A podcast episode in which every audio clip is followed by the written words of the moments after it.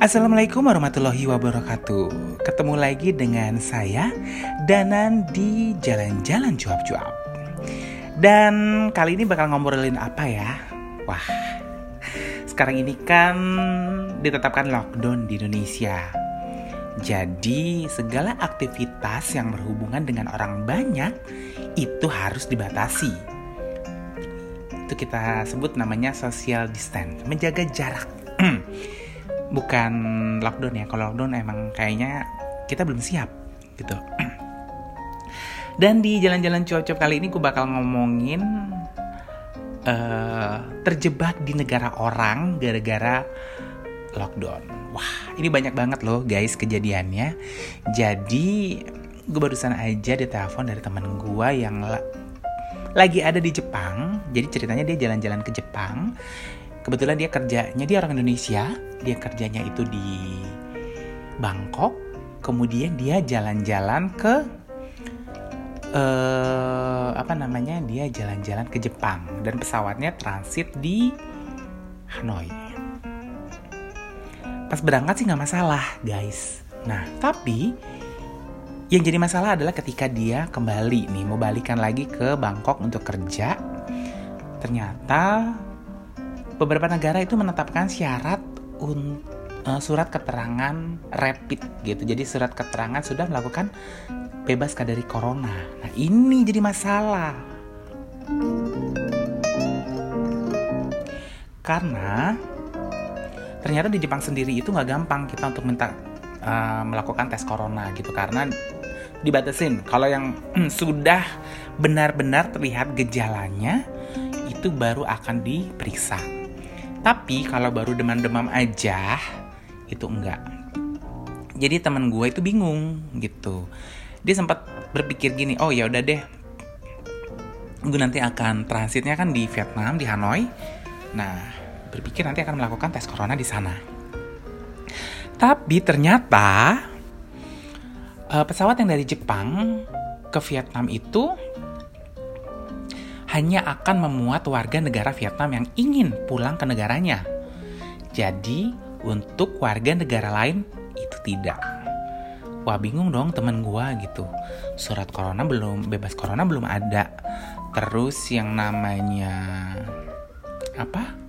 Yang namanya uh, penerbangan juga nggak tahu nih. Gitu. Akan ke mana gitu? Apakah bisa Bangkok kalau landing di Vietnam aja nggak bisa terbang ke Vietnam gimana mau ke Bangkok gitu ya, ya tadi sempat ngobrol lah dengan gue jadi dia juga sempat ngobrol dengan uh, attendance uh, petugasnya ya gitu. Jadi dia disyaratkan agar kembali ke Indonesia. Jadi cari penerbangan ke Indonesia dari Jepang. Tapi masalahnya penerbangan udah nggak banyak sekarang guys gitu. Karena memang bandara di Indonesia terutama bandara internasional itu melakukan pembatasan penerbangan. Tambah bingung deh.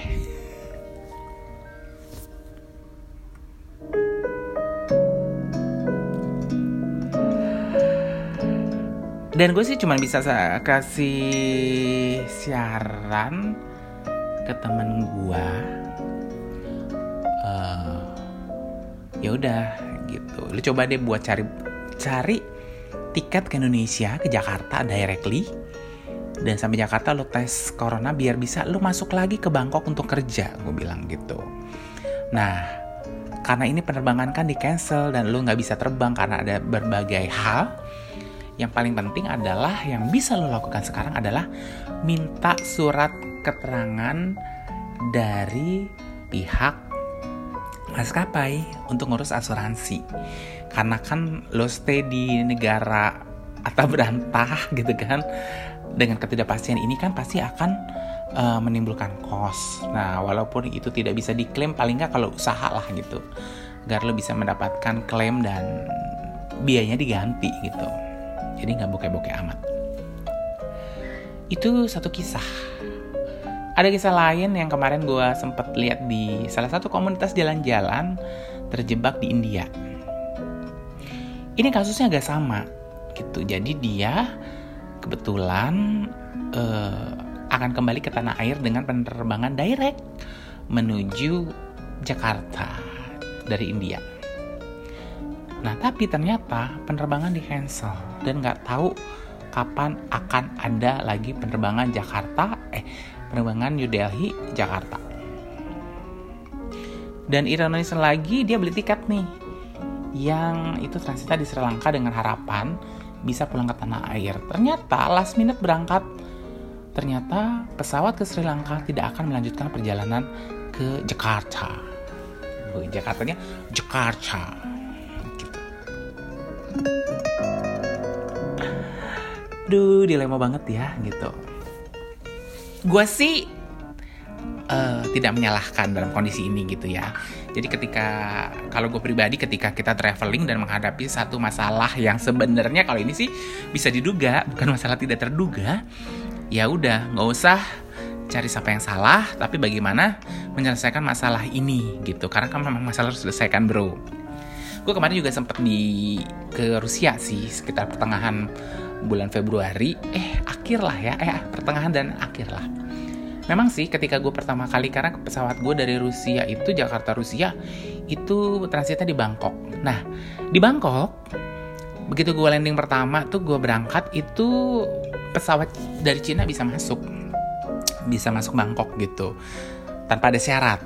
Tapi ternyata setelah pulangnya di tanggal 27 boleh landing dan boleh penumpang turun tapi harus mensyaratkan surat keterangan bebas dari virus COVID-19. Gitu. Berat sih gitu ya. Gue memang gini, jujur sih gue juga kemarin agak-agak egois gitu jadi gue ya udahlah gue pikir ah corona nggak masalah lah gue ke Rusia pun dan ke Thailandnya pun transit tapi setelah gue telaah nih lebih jauh lagi makin ke sini kan memang kasusnya makin parah terutama di Indonesia. Di Cina sendiri sudah mereda tapi kita ini kayak baru masuk satu fase yang gue bilang tuh ekstrim banget gitu. Maksudnya hari ini ke tahun berapa? Hari ini udah naik 60 kemudian fatality naik naik naik naik gitu. Nah yang ditakutkan adalah krisis. Krisis apa guys? Krisis tidak bisa menangani orang-orang yang sakit ini gitu. Karena kita keterbatasan sumber daya manusia terutama fasilitas kesehatan gitu. Nah kalau udah kejadian yang kayak gitu kita tidak punya cukup sumber daya manusia dan kita tidak punya cukup fasilitas untuk menangani musibah ini yang ditakutkan yang terjadi adalah chaos gitu. Makanya kenapa kamu sekarang harus duduk manis di rumah dan memutus semua rantai atau kemungkinan untuk bertemu dengan orang lain. Oke, kamu baik. Oke, kamu nggak sakit. Kamu kelihatan sehat. Kamu dites juga mungkin suhu badan oke. Tapi siapa yang tahu kalau ternyata kamu adalah pembawa virus COVID-19 atau carrier gitu. Nah itu yang lagi gue terapkan ke diri gue. Karena pas landing waktu gue kan landing sekitar di tanggal 27 dan itu gue langsung di, cuman dites suhu doang sama petugas bandara cuman dikasih kertas kuning yang dibilang kalau ada gejala sesuatu gue harus melaporkan ke nomor ini ini ini dari situ gue berpikir bahwa oke okay, gue fine gue nggak apa-apa tapi ternyata gue carrier gitu dan gue menularkan ke orang yang ternyata kondisi badannya nggak bagus kayak anak kecil atau manula gitu dan akhirnya mereka menyebabkan fatality. Nah itu apakah gue nggak zolim gitu ya? Makanya gue kembalinya lebih ke gitu sih sekarang. Gitu takutnya uh, eh, gue nggak apa-apa, tapi gue menzolimi orang lain dengan menularkan virus-virus ini. Jadi pada awalnya sih di kantor gue tidak ada work from home. Jadi kita itu yang diterapkan work from home itu ya di kantor gue. Gue kan di Batam di Jakarta gitu tapi sistemnya masih shift-shiftan tapi terakhir yang di Jakarta totally gitu karena benar-benar kita pengen memutuskan rantai virus ini biar nggak nyebar ke mana-mana. Ya di kantor gue sekarang akhirnya ditetap kita ada grup gitu ya maksudnya dibagi dua. Ini biar nanti andai satu grup ini tertular ya udah mereka semuanya akan di uh, salah satunya namanya ada yang tertular ya udah nanti lainnya diobservasi dan dikarantina selama 14 hari dan proses bisnis tetap harus berlanjut guys. Namanya juga kantor kan? Nah baru deh nanti yang grup satunya ini yang full lah untuk membackup semua pekerjaan gitu sih untuk kemungkinan kemungkinan terburuk. Tapi yang gue lihat faktanya di lapangan, terutama di Batam lah ya, kita tuh kayak kendor-kendor kenceng, eh kencang-kencang kendor gitu. Begitu isu, isu gitu, langsung semua panik, semua uh, kayak aware, kayak peduli gitu. Tapi lama-lama makin ke sini kendor. Itu contohnya apa? Ketika kemarin kan ada uh, warga negara Indonesia yang dari Wuhan itu katanya akan dikarantina di asrama haji yang ada di Batam. Orang kan panik semua kan, bilang lah bla bla bla bla bla bla gitu. Dan tiba-tiba area rame yang sekitar daerah asrama haji itu langsung sepi gitu berapa hari gitu.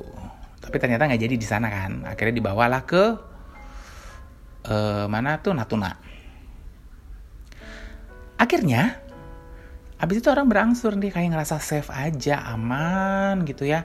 Udah pergi nggak pakai masker udah mall juga ada ramai kembali guys gitu. Dan akhirnya satu persatu kasus di Batam corona ini muncul gitu. Pertama di Keprisi kemudian dan hari ini kayaknya sudah dua orang gitu.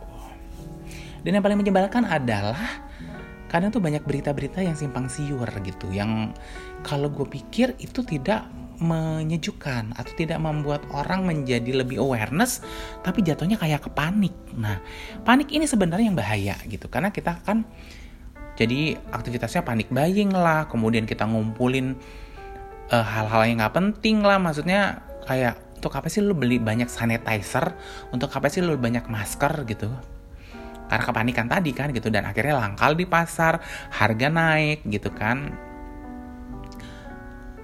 Dengan dilakukannya lockdown aja kita itu udah bakal terjadi namanya inflasi.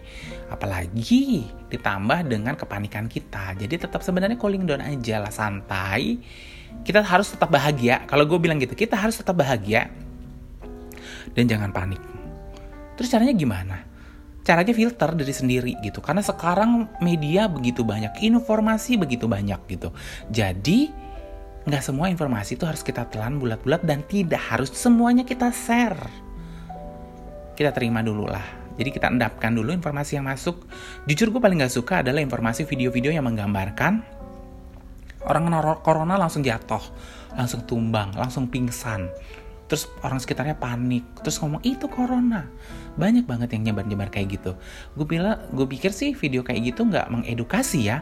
Akan jauh lebih mengedukasi adalah video-video bagaimana membuat sanitizer. Tapi juga harus hati-hati gitu. Karena banyak juga yang nyebarin hoax gitu. Kayak se tadi sempat heboh lah. Kayak katanya salah satu pasien penderita corona di Batam tuh melarikan diri gitu. Ternyata itu hoax gitu pokoknya pada akhirnya kita yang harus memfilter gitu. Karena gue pikir ya virusnya sebenarnya bukan hanya virus corona tapi virus informasi negatif yang membuat kita tidak bisa berpikir secara positif. Gitu guys. Nah untuk kamu gimana nih kira-kira menghadapi kondisi seperti sekarang ini? Gue sih udah berpikiran jauh ke depan. Andai Kondisi seperti ini sampai di tanggal 29 Mei dan gue nggak bisa mudik. Gue udah bilang sih sama orang rumah lah gitu, sama orang tua gue, sama keluarga gue. Andai gue nggak bisa mudik karena memang kondisinya tidak mungkin seperti sekarang, ya mungkin bisa lah naik pesawat. Tapi gue pikir alangkah tidak fairnya karena hanya sepotong rasa rindu, Allah, gue mengorbankan segalanya. Gue terbang ke Lampung, ternyata di bandara gue mendapatkan virus, ternyata di kampung gue menjadi carrier dan itu berbahaya bagi manula dan anak-anak gitu. Gitu.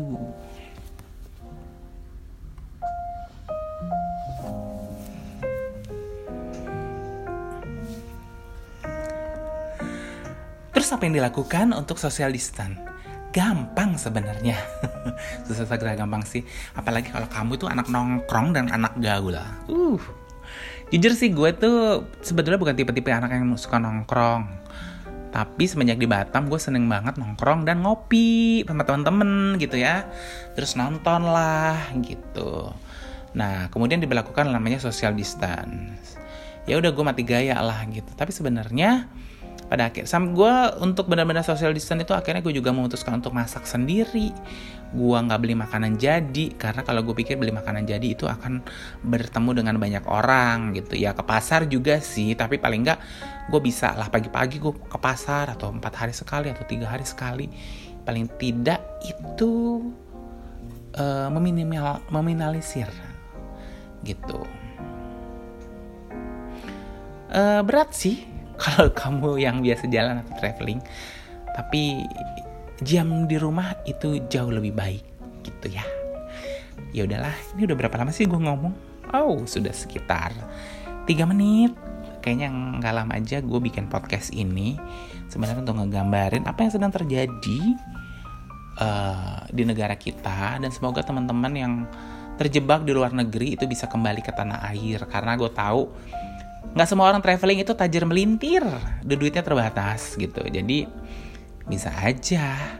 Nggak punya duit gitu. Udah kehabisan kayak ada teman lah gitu seperti itu. Well guys gimana dengan kamu untuk melewati social distance ini? Apa yang kamu lakukan? Pastinya kamu bisa mengirimkan message voice message ya di lewat angkor atau kamu juga bisa mengirimkan ke email aku di natar.city@gmail.com atau kamu bisa langsung aja message atau kirim pesan di kontak aku di blog aku di www.dananwahyu.com dan aku minta maaf kalau ada kata-kata kurang yang berkenan. Dan akhir kata dan mengucapkan wassalamualaikum warahmatullahi wabarakatuh